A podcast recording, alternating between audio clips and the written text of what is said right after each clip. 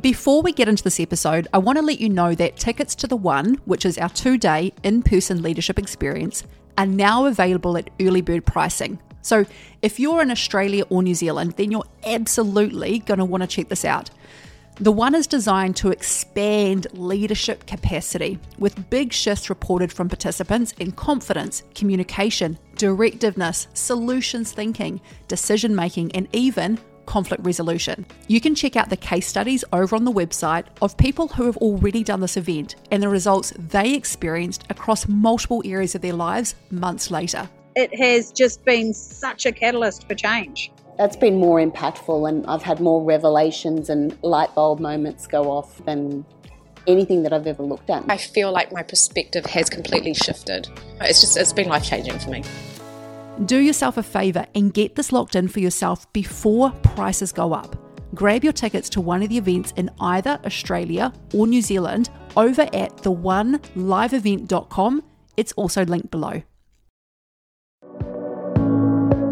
Welcome to the Lead a New Future podcast. I'm Kate Ruby Aroha, a senior leadership trainer with close to two decades of experience. The leadership I'm about is one that values respect and transparency while harnessing our ability to effect change.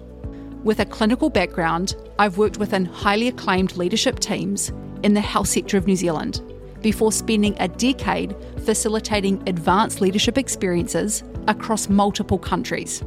And here's the thing about leadership leadership is just as important within our homes as it is within every level of our community, teams, and organisations. In this podcast, you'll find a variety of conversations that connect to our leadership and our lives, where we can impact what matters, where it matters.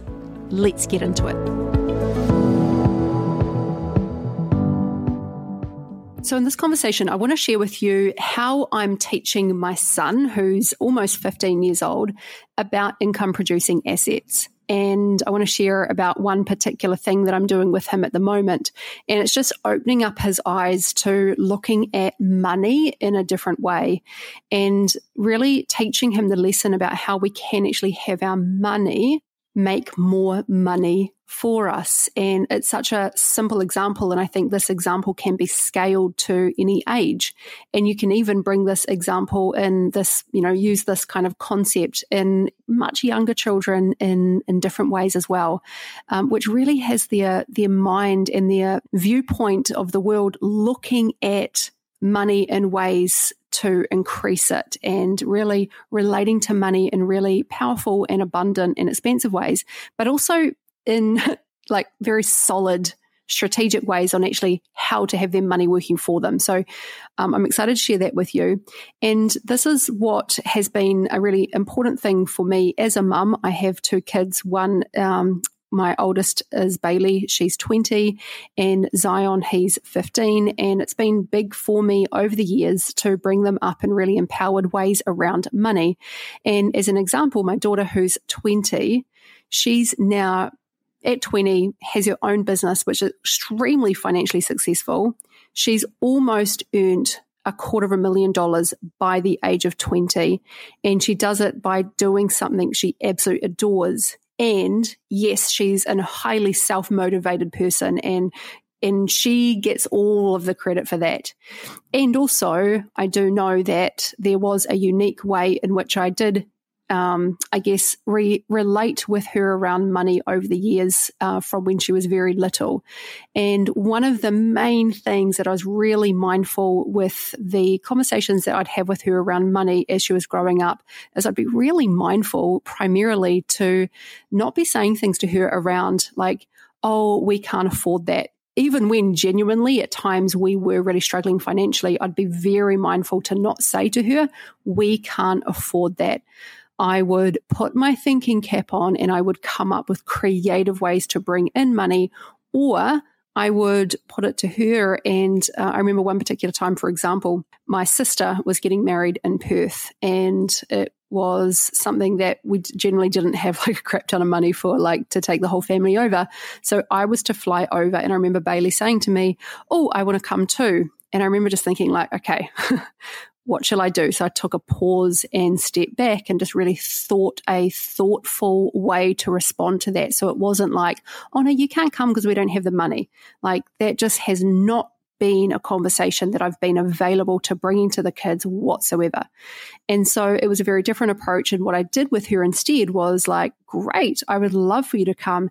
Let's play a game where you can come up with X amount of the money and I will meet you with what you come up with. And so therefore I it became a game and I created with her and we brainstormed different ways in which she could create money. And she was only, I don't know, I'm going back, maybe she was 13 and we brainstormed ways and she created like hundreds of dollars and then i then hauled ass on my end and, and matched that and she got one flights to perth and back but bigger than that bigger than coming to perth is she got again the experience of being very powerful in her ability to create money and create resources does that make sense? So she's had that experience from very early on of one, not being in an environment where people are saying to her, money's hard to come by, we don't have it, it's too hard, blah, blah, blah.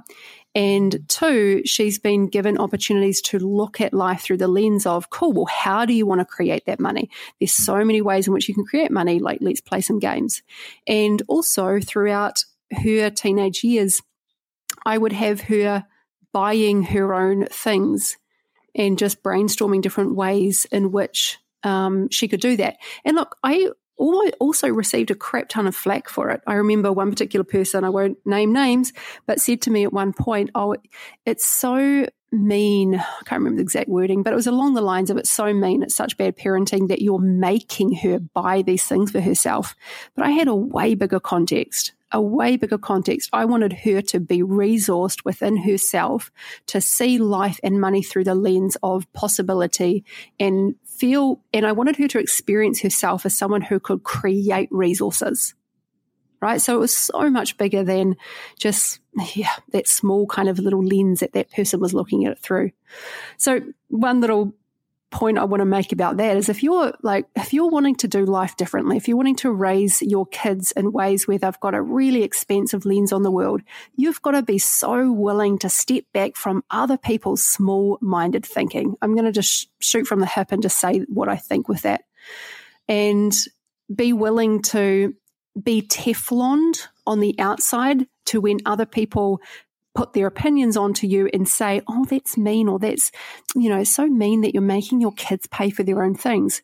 Like, no, it's a bloody empowering thing to have conversations with them where they can expand their thinking and create resources to pay for things. And the, the experience that they get from that at an early age is is incredible. And it's just it doesn't surprise me now looking at my daughter who's not, you know, not far turned 20. She turned 20 two months ago and she's extremely financially successful. She's used to having a lot of money in her bank. She could today walk in and buy a house um, and put a deposit, not not full cash freehold, but she could walk in right now and buy a house and put a large deposit down um, because she's very financially independent. And her experience of this is like an of course experience. Of course, I would have this amount of money. Of course, I would be making money at this level. So I hope this has been, I hope this is an encouraging conversation to really be supportive or to lead a new conversation. And that may need to be a new conversation that you lead within yourself first financially, and then to raise that conversation around your kids. I think it's so important. Anyway, so let's get into the conversation here around what I'm doing with Zion in particular, around teaching him around income producing assets. So Zion is about to turn 15 this week. And so, what I want him to experience is a way of relating to money where he can use his money in ways, in very strategic ways, that then his money is working for him. Right? And so, one of the ways I came up with, and he's really loving this, is that we, uh, so he's going to buy a motorbike, a scooter we live here in Bali, and there's a lot of people who will rent scooters here. So he buys a scooter and he then rents the scooter out for monthly rates. And this is what the numbers break down to. So the scooter that he's looking at getting is a really solid, uh, it's called an NMAX and they're a bit of a quite a larger engine, bigger scooter. Um, they definitely get a higher return. And so the scooter will be about $2,000 is what we're looking at. Now, if he rents this out for $120 a month, here's how those figures break down. So he pays $2,000 for a scooter. He can rent it out for $120 a month. Within 16 months, the scooter is paid off. And then after that, he's got $120 of income every single month that he never has to work for. This is passive income. So after that, so he's 15 now, we've planned on this being a five year bit of a goal. So over five years, that's 60 months in total, after it's the first 16 months of having that paid off, he's got 34 months of an income producing asset. So 34 months, he will get four $4,080. By the way, I'm talking in NZD here, so you just have to convert that, but you get the you get the comparison here. So in 34 months of pure cash flow, he'll profit after paying off the scooter $4,080. Plus, he'll also have the asset worth that he would have paid back to himself of $2,000 to replace that $2,000.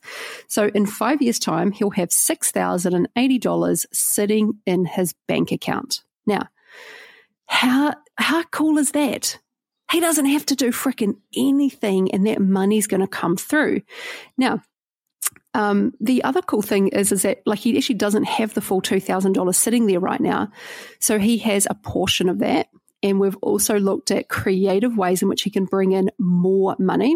So we've looked at the surfboard board that he's growing out of that's currently sitting outside his bedroom, getting belted by the sun and is purely just deteriorating over time. If he doesn't do anything and doesn't pull his finger out of his ass, then in two years' time, that surfboard will have deteriorated and worth be worth bugger all. So we can turn that surfboard into cash. He can turn his old skateboards. He's got two of them that don't that he's not using. He can turn those into cash. He's got a pair of Jordans, which are these like really high end Jordans, blah blah blah, that he's kind of had as a trophy on his thing. He can turn those into cash. So we've been looking at the things he's got around the house that he can turn into cash. He's got about two thirds of the scooter covered. Then he's going to take a small business loan from his parents, aka me and Hinari, and that business loan will have a contract written up that he'll be paying back, and then he will be able to buy the um, scooter and put this plan into play.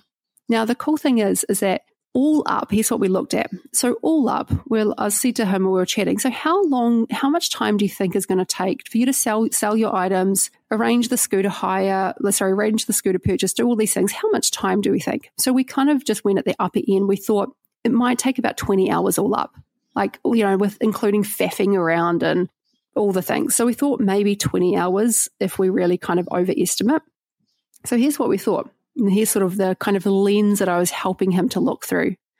Do 20 hours of work now, darling, of selling the surfboard, selling the things, selling your Jordans, included like conversing with us to figure out uh, like a contract for the business loan, buying the scooter and, you know, traveling there to check out the scooter and maybe that scooter is, isn't the one you want and going to another one, like maybe 20 hours all up. So if you do 20 hours all up, then you're going to basically, roughly, guarantee yourself that in five years' time, you'll have $6,000 sitting there for about 20 hours all up. Like we're just going total rough estimates, right? Let's, let's simplify things in life. So about 20 hours worth all up for about $6,000. I'm just quickly grabbing my calculator because I didn't plan this part. Let's go $6,080 divided by 20 hours. We're looking at about $304 per hour for your time spent, right? And we did overestimate the amount of time that that would be spent. So about $304 per hour is pretty extraordinary, but we could look at it through a different way. We could see that $6,080 if we work on a minimum wage of about $22 an hour, so I said to him, you know, if you were living in New Zealand and you were getting a, a part time job as a high school kid and you were perhaps earning $22 an hour, then I said, how many hours would it take to earn $6,080? Okay, 6,080 divided by 22. So what we have is 276 hours. So I said, the other option, honey, is you could go and work for 276 hours at $22 an hour and you could also make that. So it's like I could see the the the cog starting to click in his head. Then if 276 hours is what it would otherwise take him to earn, that's another pathway he could take to earn that. And we minus the 20 hours from that. So it's like I got him to see like he's actually saving himself 256 hours. So by putting this upfront um, time, by organizing himself now to get his ass into gear, to put this little plan in place, he's going to save himself hundreds of hours of work because he's created for himself an income producing asset. He's put something in play that's going to create passive income for him. And I got that he got the message that he's starting to kind of like have his thinking switch over when he then started saying, What if after the 16 months, when it's paid off, what if I take that money and get a second scooter? and then he wanted to work out the sums of where that would be then with two assets, the second asset bought in 16 months' time, and what would then be in the bank account in five years' time. So really exciting. Um, and it's just so it's so it's so cool to see our kids thinking in this way and to see and experience themselves as really empowered around money and to be looking at their lives and the world through the lens of um, I guess, financial abundance and that there is so much money around. There's so much money out there, and that there's so many opportunities in which they can tap into ways in which they can bring money to them. And we are swimming in a sea of opportunity. I think it's probably one of the things I've been saying for 10 years. We're swimming in a sea of opportunity. And we are in any time or any climate, there is so much opportunity financially also. And I know that I want to bring up my kids and have an environment around them and myself that's a very abundantly thinking environment. So I hope this has been a useful conversation for you and has your um, your thinking your thinking um, around how you could perhaps do this with your kids in certain ways um, perhaps opened up, or maybe even just encouraging you to really make sure that the conversation in your home is a very expanded conversation around money. And if that means that you need to start that within yourself, then that's the step for sure. Now, just a little um, out of interest, this one concept can actually be scaled down for younger kids. So let's say, for example, you bought, um, you got one of your younger kids to buy a blender and you could rent that blender off them or you got one of your kids to uh, buy a you know a little speaker or a microwave and you could rent it off them so that they could learn about income producing assets. We actually when the kids were very young we actually um, i just remembered this just now we rented their rooms off them. And this was in the first i think year after i quit my nursing job um, when i left my nursing career to come in to do coaching and mentoring uh, we needed to think very creatively to bring in additional streams of income while we were building up this business. And one of the ways, and this is definitely how my brain has worked over the years, is I've I've looked at ways in which we can bring in new money sources. And so one of those ways was I was like, wow, we have got a three bedroom house here. It was three bedrooms with this kind of carport that had been sort of turned into a living area. And what I realized was, oh, fuck, I could rent out those two rooms that the kids are in. And like, as long as there is like a great house that's been provided and we've got a little love present and there's all of those things, like they don't have to have their own room. What's really important is that we're bringing actually money in and we're not feeling stressed at home. So what I did was, but I also wanted them to feel really empowered by it right? I didn't want to just kick them out of their rooms. I wanted them to feel like they were in charge, like they were part of um, choosing something really powerful for themselves. And this is when they were very little. So I said to them, We would love to rent your rooms off you. And um, how much would it cost to rent your room from you? And uh, I can't remember. I think we paid Bailey. she was a bit smarter in her negotiations because she was like, how old was she? Uh, maybe about 10, 9, something like that. Anyway, so she negotiated like $10 a week or something. So we paid her rent every single week for her room. And Zion was really little. So he like, a dollar. And I remember Bailey sniggering, like, my God, you could have got so much more for your room. so, but the cool thing is, is that they got the experience of being so empowered around this whole thing of moving out of their rooms and they shared the second lounge as their room. And we just sort of converted it into this kind of big room with a divider in the middle. And we got an income producing asset, which was their bedrooms, which we rented out to foreign students. And we made, I think it was about $440 per week off these both students. And that was a freaking awesome, much needed source of income for us while we were building up the business. So I guess, you know, just even in that, I really hope that just kind of reminds you to think differently in the world around you. And there's always ways to make money. There's always ways to bring in extra sources of income. But we have to train ourselves to look at the world through this way. And we have to train ourselves to stop saying shit in our head like, it's hard and, you know, things are hard at the moment, blah, blah, blah. You know, we just have to look at, we have to require ourselves to look at life and look at the world around us through new lenses of what's possible and start to see the opportunities that actually are there. All right. Before I start just ranting too much, I'm going to leave this here. I hope you got a lot out of the conversation and I'll see you in the next episode. Thanks for listening to the podcast. This is a reminder that if you're in Australia or New Zealand and you haven't yet got your tickets to the one, then go to the website now, find the location closest to you, and get it sorted. Early bird tickets will be ending soon. Man, massive breakthroughs, like unbelievable. Having the balls to actually be myself and not run away from challenges that I've probably run away from in the past and take them head on it's taken me to another place. Yeah. I'm just not the same person that I was when I walked in. If you get an opportunity to experience this event, do it for you and everyone around you.